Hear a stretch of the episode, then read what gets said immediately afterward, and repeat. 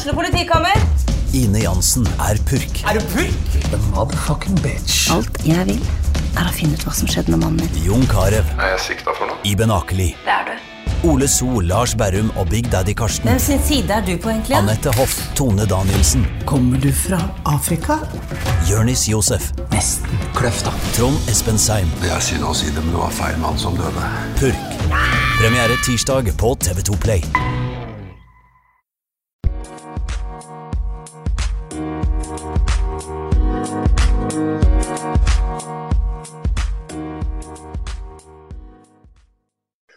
Arbeiderpartiet klatrer på meningsmålingene. Jonas Gahr Støre fremtrer ifølge kommentatorer som en statsministerkandidat. Dette er nye takter. Er det fordi det er landsmøte, eller er noe i ferd med å skje i norsk politikk? Vi snakker med en ikke helt nøytral, men dog en politisk veteran som kjenner partiet godt, Tore Hagebakken fra Gjøvik. To er døde, 17 er syke eller i karantene etter den omtalte samlingen på låve til avdøde eh, Hans Christian Ga- Gaarder i Gran. Nå har smitten også spredd seg til Gjøvik og Toten, og OA kjenner til at det, kan, at det planlegges en ny samling i helgen. Mitt navn er Erik Sønsterli. Sammen med Stina Håkensbakken så skal jeg snakke litt om noen av ukas nyheter, sammen med noen spennende gjester. Men før vi kommer til gjestene og de andre temaene våre, Stina. Eh, du eh, holder koll på debattsidene våre. Hva har vært de største og mest debatterte sakene på OAs side sider denne, gang, denne uken? Eh, Det folk har satt aller mest pris på, det var eh, nyhetsbildet fra forrige helg. En, eh, Ken André Ottesen, som jo er eh, spaltist i OA, som skrev om, eh, om det å være stolt av å være fra Toten. Og det slo virkelig an. Det er lest av eh, veldig mange tusen. Og jeg har sett at det dukket opp både sånne rammer og legge profilbilder i med stolt totning og greier. han Ken sier han har fått hilsninger fra alt fra ordførere til katter. Så det, det slo an.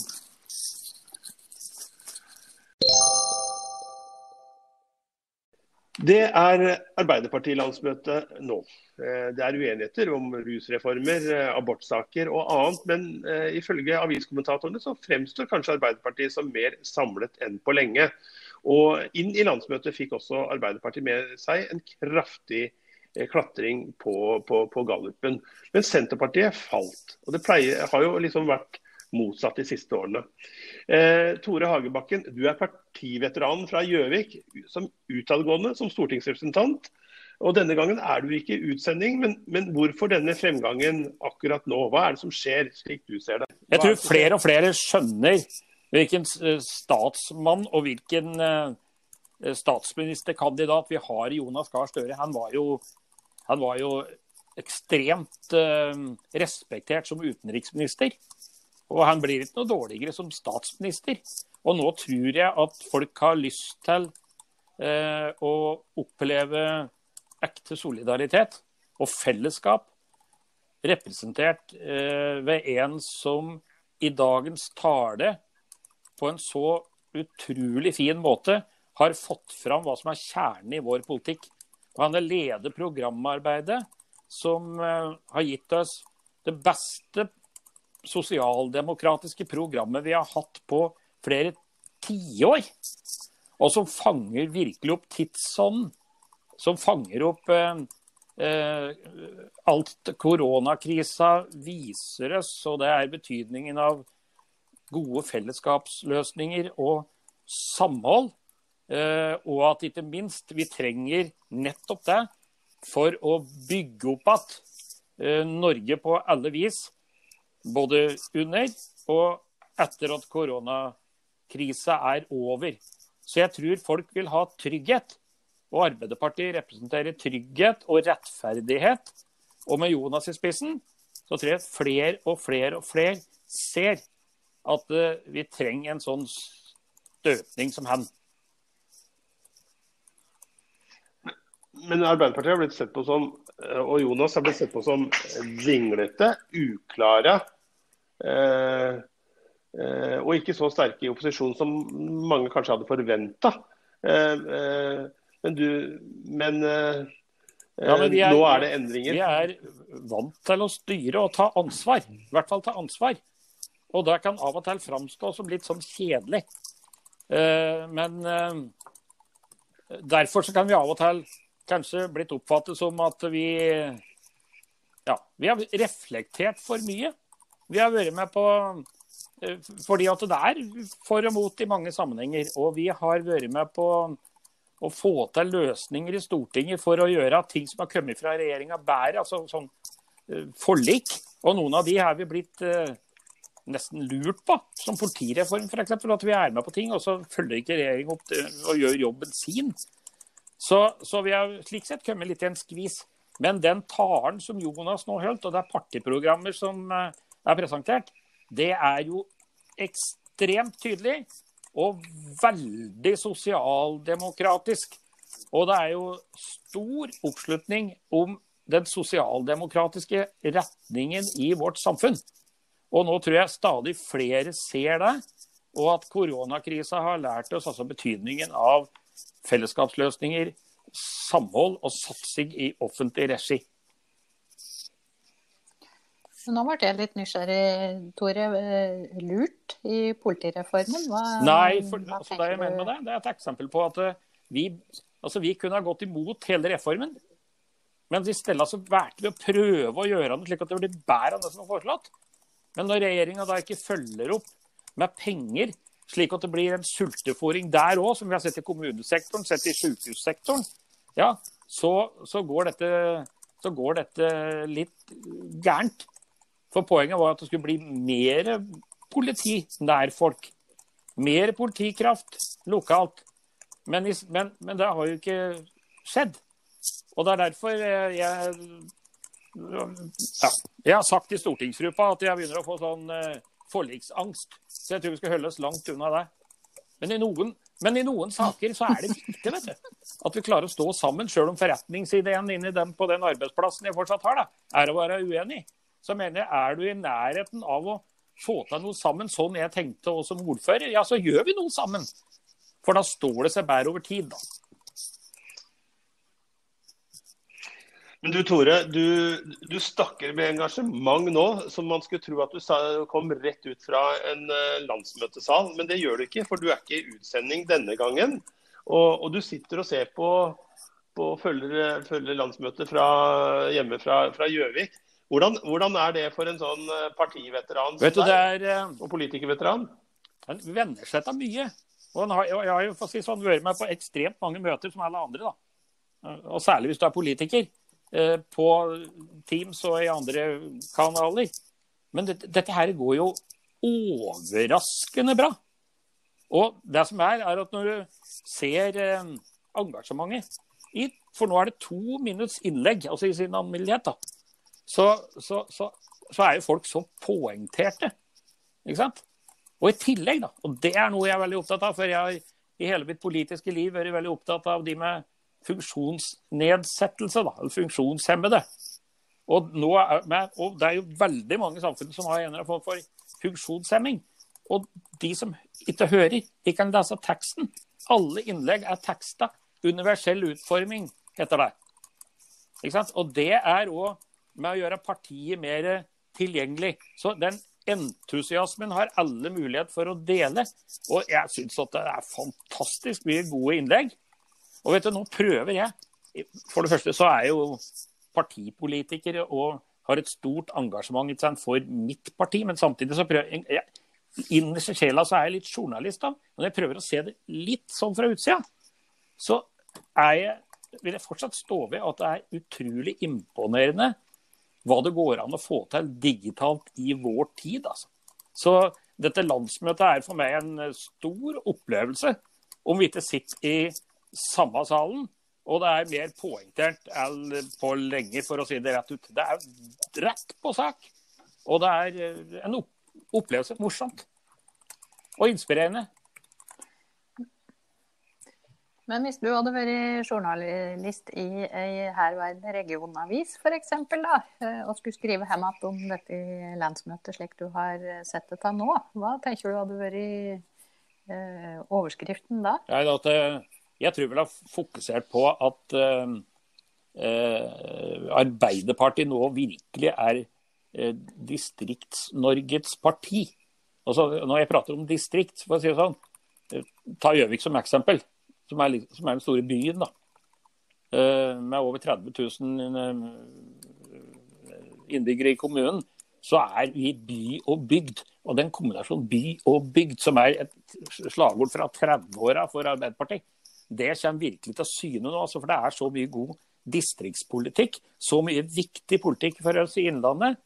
Eh, enten det nå gjelder arbeid, industri altså, skogen, landbruket, eller utdanning, hvor vi faktisk eh, har, eh, har, tilbud i Innlandet som kan danne mønster for det vi nasjonalt ønsker å høre. Så, så Innlandet er Hva skal jeg si det sånn? Innlandet er egentlig et forbilde gjort på riktig måte for framtidas sosialdemokrati. Og så, så Sosialdemokratiet og Arbeiderpartiet og Norge har mye å lære av hva vi, først, altså, hva vi får til i Innlandet. Men da, men da er det òg slik at vi trenger å få solid støtte for å komme videre. Det er jo sånn at Du setter ofte på de beste skismøra på de beste løperne. Slik sett mener jeg at uh, det trengs å smøres i Innlandet. For her er det et enormt potensial over et bredt spekter av sektorer og næringsliv. Så har du sett at folk har stemt og ned ved de siste valgene. ikke sant? Hva tror du var de viktigste årsakene til hvor dette gikk feil, bortsett fra dette med reformen? Det var at vi var for dårlige til å kommunisere det jeg nå sier, og at vi faktisk nå har skjerpa oss. Altså, som skjerpa oss. Vi har skjerpa profilen. Mm. Vi, er, vi, har funnet mer tilbake til oss sjøl. Mm. Og da kan en si at ja, men er ikke det gammeldags? Det er nettopp det det ikke er. Og der ser vi jo koronakrisa. Og vi ser at mye av det der eksperimenta og sånt som en har drevet med fra bl.a. innen helsesektoren og sånn fra, fra regjeringa og høyresida, altså det, det, det, trekkes jo tilbake. ikke sant? Og nå slår vi ring om fellesskapet. Men det betyr ikke at vi ikke skal bruke eh, alle gode private aktører, men det må skje under offentlig styring. Ikke direkte sugerør inn i statskassa. Men eh, målingen eh, har, litt, eh, har, snudd litt da, siste tida, peker oppover. Og, og vi ser jo muligheter for et skifte til høsten. Hvem tenker du at vi som fra Vest-Oppland f.eks. kunne håpe å se i en regjeringssammenheng? I en ny rød-grønn regjering? Altså, da vil jeg forholde meg til mine egne partifeller, for å si det sånn. Og vi har en fantastisk ressurs. Uselvisk, veldig eh, kunnskapsrik, lang erfaring, tøff Rigmor Aasrud. Men jeg tror hun kan være like aktuell som parlamentarisk leder, eh, som er en veldig viktig posisjon. Uh, om vi får flertallsregjering, eller om det skulle bli en vanskeligere konstellasjon. Uh, med all, all, den erfaring uh, og politisk talent som hun har. Så hun er det sterkeste kortet vi har. Når vi prater om Vest-Oppland, så har vi selvsagt Kjersti Stenseng. Hun er høyeste grad fra Oppland og Innland. Hun, også, hun er jo som partisekretær veldig aktuell for en plass i regjering. Så her kan det bli flere posisjoner. Men det er ikke bare regjerings... Det jeg å si, da. Det er ikke bare det å komme i regjering som er viktig, men uh, parlamentarisk leder er jo et uh, utrolig viktig verv. Og i dag så er Rigmor uh, fungerende parlamentarisk nestleder. Altså uh, Jonas sin høyrehånd i Stortinget. Og jeg er bare veldig beundret over den jobben hun gjør, og det deler hele stortingsgruppa. Det kan jeg love deg.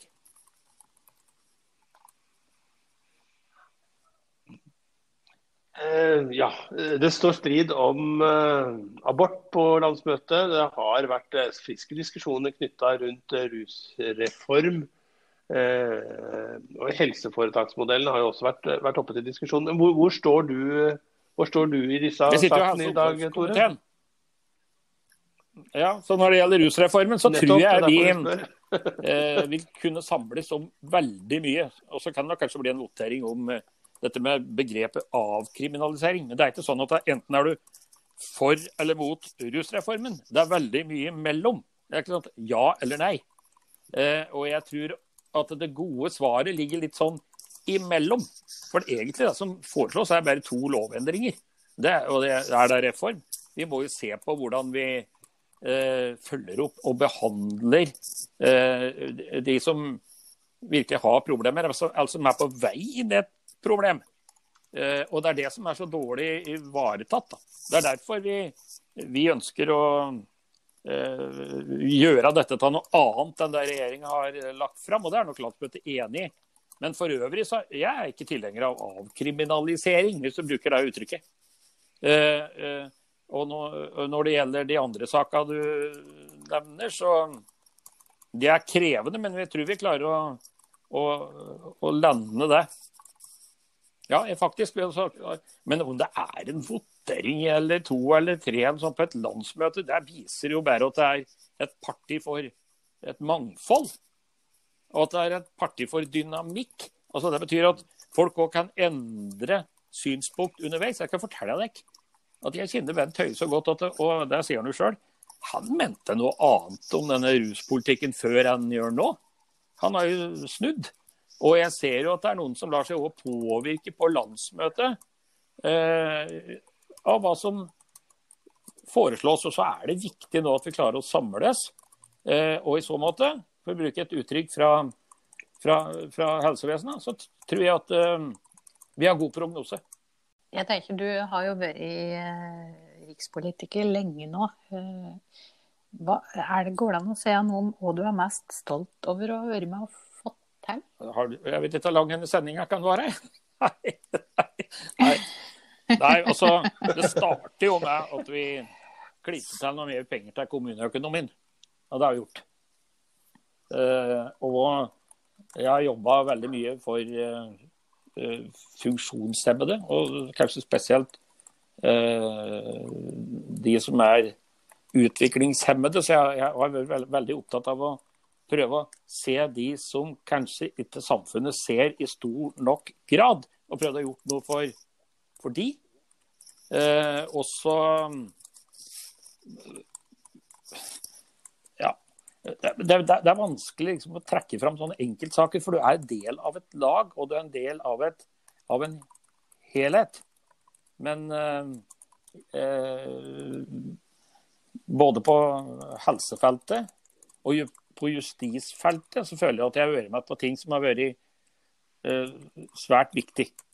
Og så er det noen ganger du prøver å få til noe, og så har du ikke flertall. Så jeg må innrømme at jeg hadde en sorgreaksjon når vi plutselig ikke lenger hadde flertall.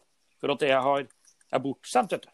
Jeg er vant til å ha hatt flertall både som ordfører ikke de første åra på Stortinget. Så da, da er du jo med på å drive politikken og eh, samfunnet framover. Og så plutselig så er det andre som styrer. Og det så vi jo da vi, da vi eh, Jeg var saksordfører for eh, eh, revisjonen av smittevernloven. Og den er jo veldig aktuell nå. Så jeg satt og tenkte når den rapporten ble lagt fram denne uka her. Nå skal ikke jeg si for mye om hva regjeringa har gjort gærent, og sånn, men uansett. Da pekte jo vi nettopp på noe av det som er kjernen i kritikken nå. Og det er manglende oppgave- og ansvarsfordeling i klartekst mellom Folkehelseinstituttet og Helsedirektoratet. Da jeg var saksordfører, så skrev jeg merknader om det og påpekte den utfordringen, for det er mange høringsuttalelser som pekte nettopp på den utfordringen. Og så fremmet vi forslag og fikk med SV og Senterpartiet på det forslaget. Men regjeringa mente alt var på stell, og det ble nedstemt. Det var dumt. Torbjørn Hansen, rådmann i Gran. I dag fredag så kom beskjeden om at politiet ikke vil etterforske låvesamlingen der to døde. Og ja, jeg mener det er riktig at det er over 17 som er smittet eller i karantene. Og politiet sier at det var en privat sammenkomst. Hva er kommunens reaksjon, Hansen? Det var jo dere som anmeldte denne saken. Ja, vi er jo litt undrende til politiets konklusjon i dette her. Vi mener jo det at ikke er å anse som en privat sammenkomst, men, men et arrangement. Så vi ble litt forundra over konklusjonen. Og litt av bakgrunnen for at vi tenker at dette er et arrangement, det er jo at det er kunngjort på nett. Uh, og det er også annonsert med inngangspenger.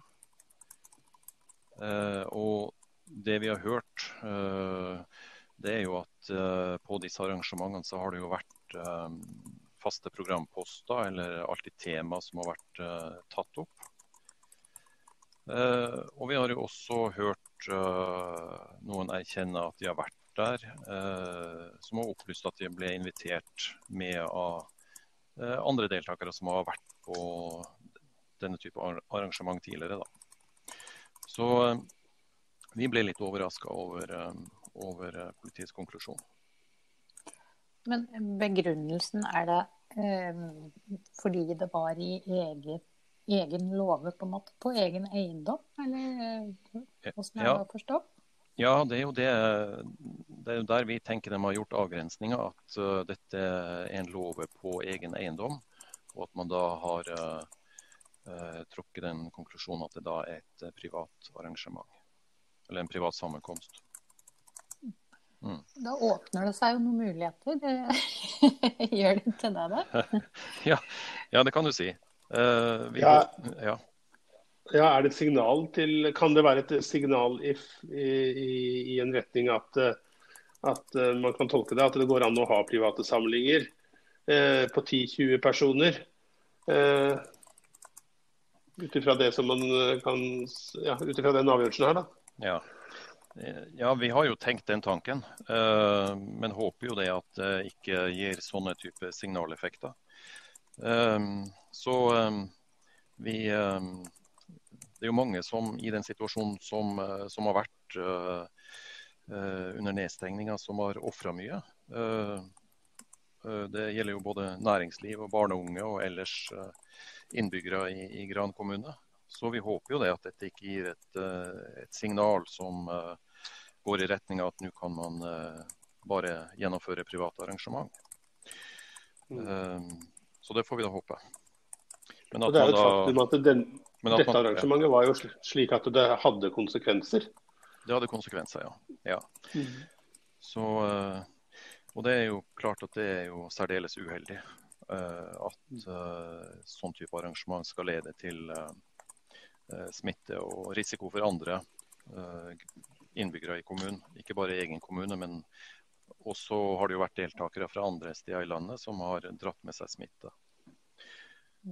Mm. Hvordan er eh, den situasjonen nå? Har, er det nå oversikt over alle som var der og smittevegen, mulige smitteveier videre? Vi har nok ikke full oversikt over det. Um, så um, Det er jo noe som uh, smittesporene våre jobber med, men vi har hatt litt utfordringer i, det arbeidet. Så det er ikke alle som er, er kartlagt. Kan dere gå videre med saken på noen måte, eller er, er, er politiets avgjørelse nå den endelige? Um, jeg har forstått det sånn at vi uh, har mulighet for å anke, men uh, det har vi ikke tatt opp til, til noe drøfting. Så det må vi jo da vurdere om vi skal, om vi skal gjøre. Mm. Har dette vært for deg, lurer jeg litt på. Det. Plutselig liksom så eksploderte det en sak uh, om et miljø som dere heller ikke var, var, klar over. Og nå er det liksom både Dagbladet, VG, NRK skriver ja. om låvesaken på Gran. Nei, det er som du sier at dette var jo et helt ukjent miljø for oss også. Vi, vi ante ikke at dette eksisterte i Gran.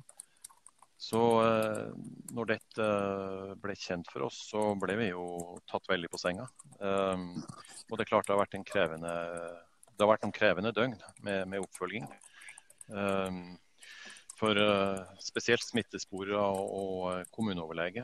Men også innenfor helse og omsorg generelt, og ja, oppfølging der. Og det er klart at for kommuneledelsen for øvrig så er det mange spørsmål fra, fra interessenter, både presse og ja, andre, som, som stiller spørsmål om situasjonen. Og, det er veldig mange som, som er nysgjerrig på dette her, og, og, ønsker å komme enda dypere ned i materien.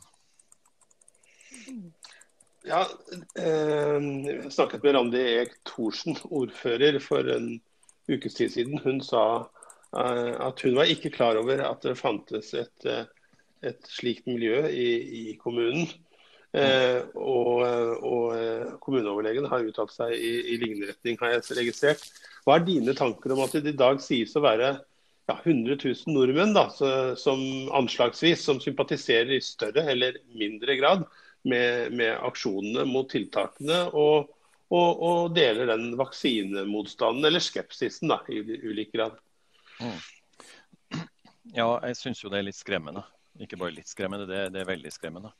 Uh, fordi at uh, det er uh, jeg tenker at Man kan ikke stille spørsmål ved, ved dette. her. Vi ser konsekvensene av, av, den smitten som har vært. og Nå er det jo personer som har, har um, som følge av dette her har, har dødd uh, i den hendelsen som har vært, uh, vært, i Gran. Og det er klart at uh, det bør vekke tanker hos de som forfekter disse, disse ideene. Det, de bør absolutt ta dette inn over seg, at dette er ikke noe man tuller med. Det er, det er rett og slett veldig skummelt.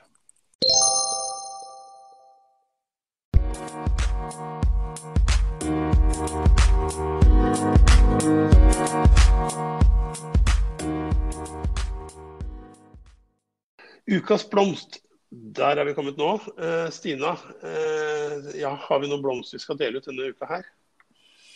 Aldri helg uten blomster. Eh, ja, jeg tenkte egentlig på Jeg så Eline Fagerheim. Eh, talentfull keeper, keeper, målvakt fra Gjøvik her, som driver og utdanner seg til sykepleier. Og hun har spilt i, i Flint, er det vel, i, i, flere år nå. Men uh, nå har hun valgt å legge håndball på hylla for å uh, bli ferdig sykepleier. Det er vanskelig å kombinere studier og slik i disse tider med restriksjoner. Var tid et valg. Og det, det syns jeg står stor respekt av. 22 år, mener jeg. Og vel, eh, vel å legge håndballen på hylla for å hjelpe til og bidra. Da syns jeg kan få en blomst. Det er jeg enig i. Ja, eh, hvis det var blomsten denne gangen, eh, så er det siste post på programmet. Hva skjer i helgen? Eh, ja, eh, Norge skal jo åpne opp igjen, og vi ser kanskje tegnene på det, Stina? Ja, jeg har faktisk forflyttet meg ut på balkongen sjøl. jeg er helt uh, underernært på luft. Det er en god idé. Det skal bli knallvær i helga, og da passer det jo fint at uteserveringen åpner, tenker jeg da. Det var jo en veldig sånn, ja, et sted mange trakk i fjor sommer. Det var vel det nærmeste Syden vi kom. Ja, det var eh, noen sånne tendenser i sentrum de soldaga som var. Ja. Ellers så er det vel eh, da åpna opp igjen for litt eh, artisteri og litt musikk. Ja visst. Levi, Levi Bergerud er, har tatt fram bassen sin igjen, har han ikke det? Skal, har ja. sikkert, han har sikkert den opp framme hver dag, men, men, men, men kanskje ikke konserter hver dag? Nei, han spiller vel på Lillehammer i kveld og på Samfunnet i morgen sammen med Maria Solheim. Det jeg blir fint. Ja. Og så er det For hatten.